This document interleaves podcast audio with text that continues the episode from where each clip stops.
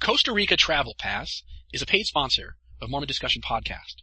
Costa Rica Travel Pass helps families enjoy Costa Rica flexibly, independently, and affordably. A family of four can enjoy a week in Costa Rica for under $1,200 plus airfare. If you're ready for an out-of-the-bus vacation that your family will always remember, visit Costa Rica Travel Pass at Costa Rica Travel Pass.com or calling 1-877-780-7277. Mormon Discussion Podcast is an effort to help Latter-day Saints like you strengthen your faith and to support you in your trials of faith. This podcast operates on the donations of listeners like you. To help this podcast, please consider making a donation at mormondiscussion.podbean.com on the right-hand side, about halfway down. Thank you.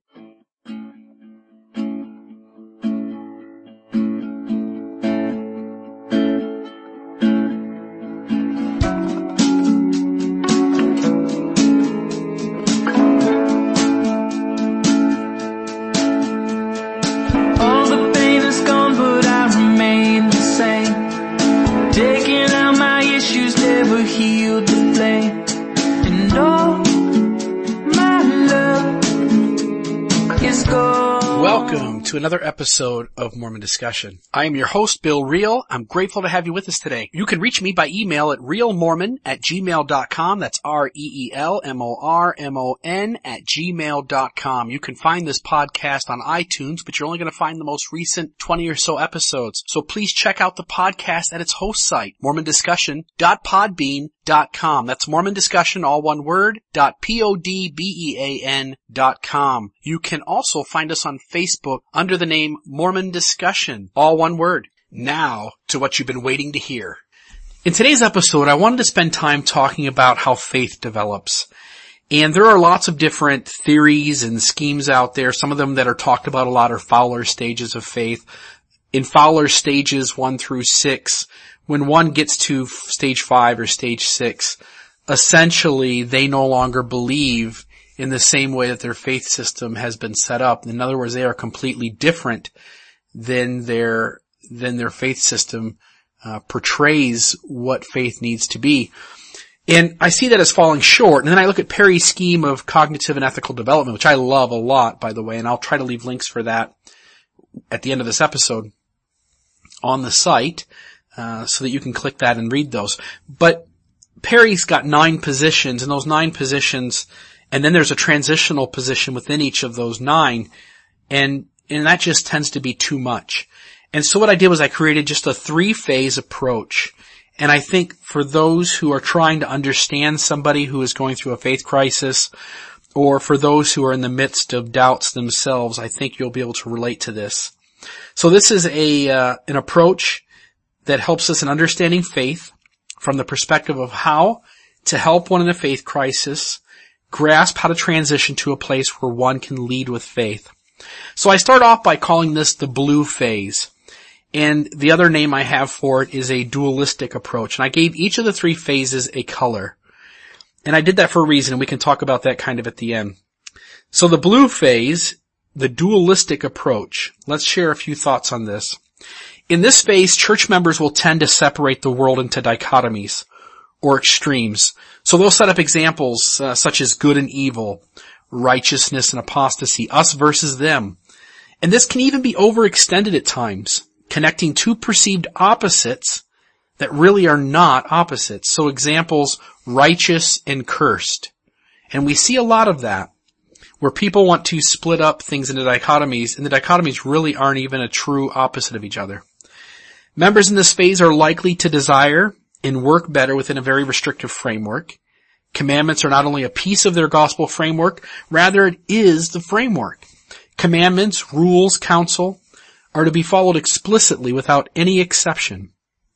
In this phase, people will generally prefer structure in regards to the rules, and they need well-defined lines that they can trust in. So examples, reasoning that we should follow leaders absolutely or blindly with no exception. They are also more likely in this phase to overstate the rules. So for example, they might make the word of wisdom include things that it doesn't. So they might say that for us to really truly keep the word of wisdom, we need to stay away from beer battered onion rings. Or they'll impose their definition of the word of wisdom on others, such as maybe deciding that a certain type of diet is, is appropriate for them as an individual to have. But rather than stopping there, they will begin to try and impose their dietary restrictions as part of the word of wisdom and asking members or implying that for members to live as righteously as they do, that they should be living this dietary restriction as well. They will be more likely to overstate or view that when church leaders are speaking publicly, they are always speaking as prophets or apostles or inspired. In relation to not generally making exceptions, they may say things like lying is always wrong. And I'll give you an example. We talked about this before. An intruder breaks into your home. As he rushes upstairs to where the bedrooms are, you take your children and hide them underneath the bed. And in doing so, the intruder walks through and can't find your children and comes to you and says, where are your kids? I'm taking them. And you say they're not here. They spent the night at someone's house. Well, you lied.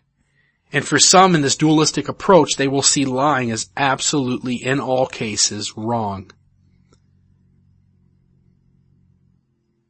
They may also say things such as murder is always wrong, but then struggling to reconcile Nephi and Laban. Or that breaking the Sabbath in terms of the letter of the law is always wrong, even if it means being able to serve one in need. So let's say I get out of church on Sunday and I'm low on gas. I find out that somebody at the other end of my ward boundary needs help. But I can't go help them because I can't fill up my tank and that would be breaking the Sabbath. That inability to deal with nuance or exceptions to the rule is predominantly found in this dualistic approach or blue phase. In their perception, those in the blue phase all fits neatly into compartments, and there is safety in this reasoning. They are unprepared to handle nuance in large degrees. In a lot of ways, they like things spelled out. The fact that there are commandments, the fact, fact that there are laws and rules and principles and those things that they have to live by, they, they very much like the restrictive boundaries that the church has in place. The next phase I want to talk about is called the red phase, and I named it red intentionally because the other name for this phase is chaos. And it's important to keep in mind that there are people who are able to transition through this red phase without all of the frustration. And as you'll see, we'll talk about it as we go through this phase, but, but it certainly needs to be understood that while we're only going to talk about one or two types of ways that people transition through this red phase, there are a multitude of ways that it can happen. In fact, Perry's scheme of cognitive and ethical development lists seven ways in which to transition uh, through, I believe it is position four, which would very much relate to ways in which you could transition through this red phase. So the red phase is chaos, and it's and here's so here's some thoughts on this phase. This phase can be most easily understood as when a member of the church comes to grips that the events and behavior around them no longer meet the expectations and assumptions of their dualistic approach. Examples. They begin to see church leaders are not perfect, that mistakes happen, that history is not so simple once explored, Many types of transition can occur at this point, but for the purpose of this paper, we're only going to describe two. This stage can be a chaotic and can contain more tension than one can easily handle. Faith crisis, if it occurs, normally manifests itself in this phase. This phase is normally an adjustment phase where one begins to strip away what works and what fits and what does not. One must either rebuild their framework. In other words, one, must actually tear down all of their assumptions and expectations about what they thought Mormonism had to behave like in order for it to fit in their paradigm, and then rebuild it in a way that their assumptions and expectations are more realistic. Or, they can also retreat back to the blue phase. If one retreats, they will not be able to do so without abandoning one dualistic approach for another. In other words, if one does not move through this red phase and come out the other side, One of the options one can have is to retreat back into the blue phase, which essentially would be to hold on to one's unrealistic or immature, and I don't mean that in a negative way that hurts feelings, but but in a way that kind of explains this. One can retreat back into a place where their assumptions and expectations are still unrealistic. So Mormonism doesn't fit, it doesn't work. And so the church is no longer true. And they can simply leave Mormonism then and become any other faith, an evangelical, an, uh, an atheist, a Catholic, a Hindu, Muslim, you name it, doesn't matter. But what will happen is they'll still hang on to those bad assumptions and expectations. And then they also have room then in their new faith or new walk of life to be just as dogmatic, just as black and white as they were within Mormonism. And I have seen this happen multiple times. And so we simply need to be aware that that's one way to get out of the red phase is to retreat back, to still be dogmatic, and to simply abandon Mormonism for some other faith or some other non-faith, I guess, when we refer to atheism or agnostic. This does not mean that everybody who joins another faith and leaves our church retreated, not in any way, shape, or form.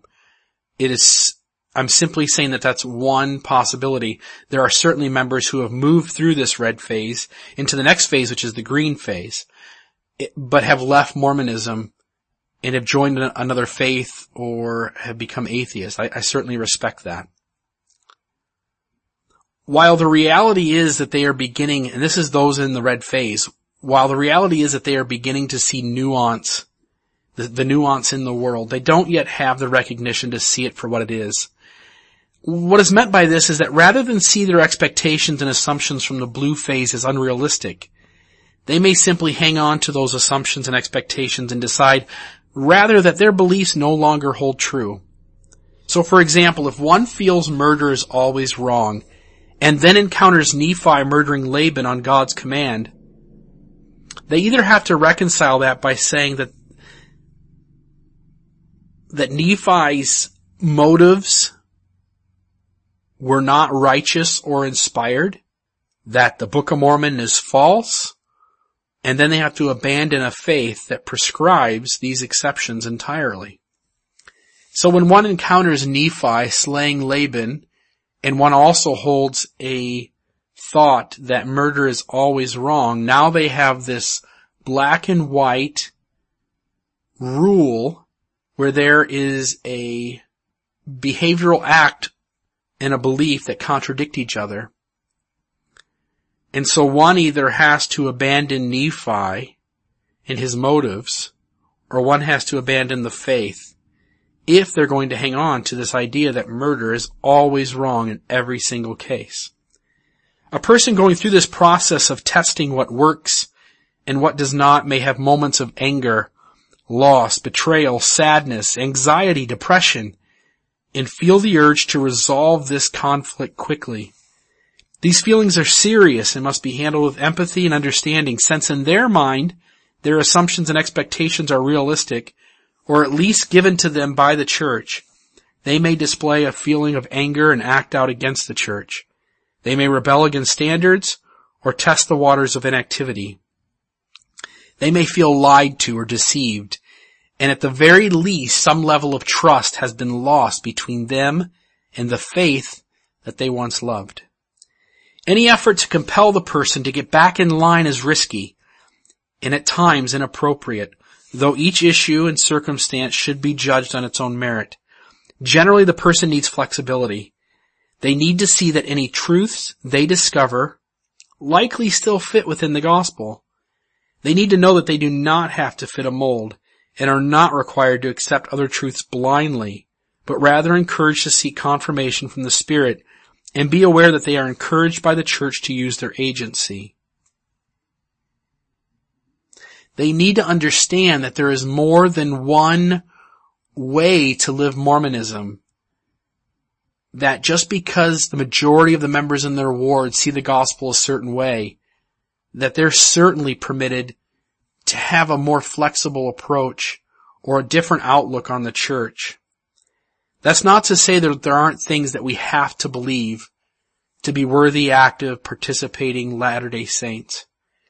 But in general, there's a lot more flexibility than most people think. As they are met with gospel truths and principles that permit them the flexibility they seek and display a Mormonism that is more encompassing than they first realized, they will begin to recognize that it was not the gospel that was misaligned, but rather their expectations and assumptions. Recognizing this provides them a road back to a place of faith, which we will speak of in the next phase, which we'll call the green phase. If they do not recognize this, they will likely withdraw their activity, disengage emotionally, or abandon faith altogether. You see, if, if one who is in crisis does not see that these new truths that they're discovering can still fit within Mormonism, that there's more flexibility for people like them, then they're likely to leave the church or at the very least disengage emotionally uh, from the faith. Some people will still hang around simply because they know the risk and loss of family by leaving the church is too great. Many people who go through this red phase do so silently without saying a word to anybody. And so while in your warder stake you may see very little faith crisis, there almost always is one, two, maybe three people who are deeply struggling but have no idea who to talk to and who to go to to get help. Let's talk about the final phase. We call this the green phase and we also call this we also call this the reconciliation phase. Members in this phase recognize and cherish nuance. They see the breath of the gospel and find joy in its complexities. They see that issues rarely tend to be cut and dry and likely need much more study, ponder, and prayer to arrive at conclusions. They also tend to realize that inspired answers are for them, and they are careful not to impose those answers on others. So another difference here is if you go back to the red phase, people in this crisis will feel a need to prove that their view is actually more correct or more in line than the majority of the people in their ward. And so they'll feel a need to drag people out of the blue phase and bring them into the red phase because they think that's what's best for them. People in the green phase, people who have worked through this, this chaotic phase into a phase of reconciliation, recognize that in a sense, all of these phases are safe and healthy and they're transitional. And that what is unhealthy is to push someone from one phase into another. That in other words, if someone's in the blue phase and someone else is in the red phase, the person in the red phase should respect the person in the blue phase enough to let them be there and let them make their own transition throughout their journey and not to force them from one place to another. The person in the red phase will in Sunday school make a point of talking about the complexities of the gospel in a sense to try and drag someone from the first phase into the second. Someone in this last phase, this green phase, is comfortable letting people be where they're at and, and maybe planting seeds and absolutely standing by ready to help for any who are struggling, but to be comfortable to let every person's journey be their own. Whereas the blue phase preferred structure in commandments. The green phase prefers as Moroni 7 teaches, the ability to judge for oneself based on the Holy Ghost what it is that brings them closer to Christ. This is not to be understood that they seek to break commandments or live above the law, but rather on those items that are beyond the doctrine of the church, they enjoy the freedom to govern themselves. They are more likely not to be bothered by differing views and actually embrace others' differences.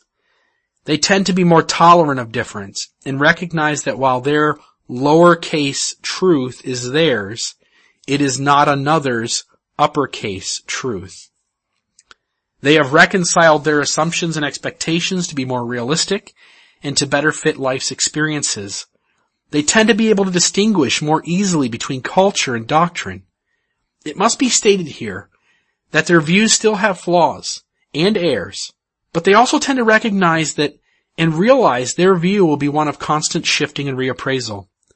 They tend to not impose their views on others, but rather offer them as one additional way to consider how to connect things.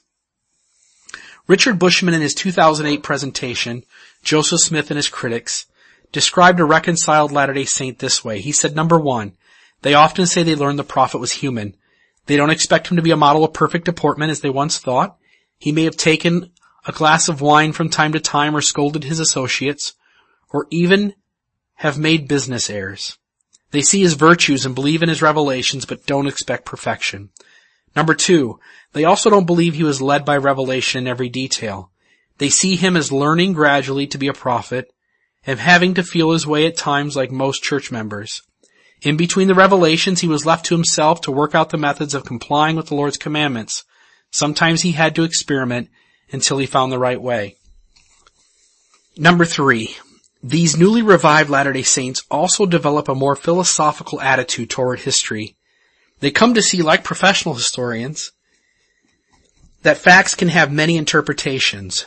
Negative facts are not necessarily as damning as they appear at first sight. Put in another context alongside other facts, they do not necessarily destroy Joseph Smith's reputation.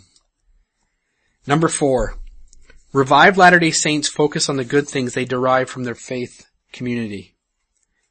The comforts of the Holy Ghost, the orientation toward the large questions of life, contact with God, moral discipline, and many others. They don't want to abandon these good things. Starting from that point of desired belief, they are willing to give Joseph Smith and the doctrine a favorable hearing. They may not be absolutely certain about every item, but they are inclined to see the good in the true in the church. And so that takes care of the three phases. And I, I simply want to be clear that there are people out there who think that in order for one to be faithful, that one has to ignore these issues, or the opposite, that as soon as someone were to come in contact with the deep history and the complexities of Mormonism, one would have no choice but to leave the church. And I would simply say that's not the case. I don't think there's an issue that I'm unaware of. I think for the most part, I know pretty much every issue that is troubling within Mormonism. And yet I stand here today with a testimony and with faith and, and having experienced the spiritual side of Mormonism and completely believing that to have come from my Father in heaven. There are some things though that we need to just briefly touch on before we end. Some notes regarding these phases. One is never in one phase entirely. In fact, it is likely that one has some footing in all three phases. Also, these phases are not to compare one with another, but rather to show how one got into a faith crisis and empower them to get through it maintaining faith. Lastly, as we mentioned before, there are multiple ways to transition through the red phase and we only touched on two of them here. I hope this was informative for you. I hope in some ways as many of you are struggling or you've got a family member who's struggling, you can kind of see this process in the way that I described it and that people will say, you know, this helps me so that I don't feel alone, so that I know that there's a way to get through and still believe. What I would say to somebody in that red phase who's struggling it's so easy to look out and simply say, you know, my assumptions and my expectations are absolutely realistic and inappropriate. And so it's Mormonism that has to change. But in reality, that's not the case. Oftentimes, and I would even say in most cases, if there is some issue that you see as preventing you from having faith in the restored gospel, I would say almost to a T, every time it goes back to an assumption or expectation on your part. Now don't get me wrong. Those assumptions and expectations you have were not just created by you. They were created by teachers in your ward, by bishops in your ward, by other members of your ward, by books written by general authorities. And and as you studied and learned and listened to those who instructed about the gospel, you set up assumptions and expectations that now, better understanding the church and its history and the nuance within it and its complexities, those assumptions and expectations are not realistic. And I'll just give one example. I always go back to this one, but it's evolution. I know when I joined the church that those who had been in the church a lot longer than me and who had a lot more experience than I did taught me that evolution was a heresy and they used as their proof of that a talk by an apostle, Elder Bruce R. McConkie, in his talk, The Seven Deadly Heresies. And they taught that evolution was absolutely false and that for one to be a believing Latter-day Saint, essentially one had to believe that evolution was false. Now whether evolution is true or false, I've said this many times, it doesn't matter. And in, in all honesty, I don't really have a horse in the race. But what I came to understand that was while Elder McConkie taught that, and while his father-in-law, Joseph Fielding Smith, who also served as a president and prophet of the church, also taught that, that there were other general authorities in that same, same group who disagreed with that stance and who left room for evolution to be true. I know, I know looking back now, I know that Elder, uh, our President David O. McKay was comfortable with evolution, that John Widtsoe and B.H. Roberts and James Talmage all had more liberal ideas on evolution. And so my assumptions were that prophets and apostles, when speaking to the church, were always speaking the mind and will of the Lord. That since that was the case, that Elder McConkie and President Smith were speaking the mind and will of the Lord, and therefore evolution being a heresy was the mind and will of the Lord. And what, what is reality is that that's not the case. In fact, the reality is that evolution is a non-issue within Mormonism. That the first presidency and the church's official position is that the church has made no declaration and the Lord has not revealed any truth to the church as a whole on the subject of evolution, that members were free to believe one way or the other and still be full believing, fully active, fully worthy Latter-day Saints. But if you would have asked me at the time when this was really problematic for me, if I thought that my assumptions and expectations were unrealistic, I would have told you nope, these are as realistic as you can get. And what I don't want to happen is that some of you out there put up these walls where you're unwilling to really look at your assumptions and expectations. To really dig down past all the culture and policy, all the false doctrine and, and personal opinions and all those other things and sift through to get the actual doctrine of the church. And once you do, once you do that, once you're open to faith and you do that, to a T almost every single time, there is plenty of room for faith. Thank you so much. God bless. And may the Lord warm your shoulders.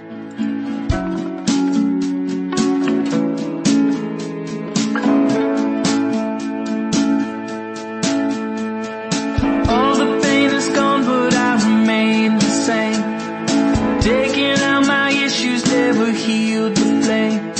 And all my love is gone.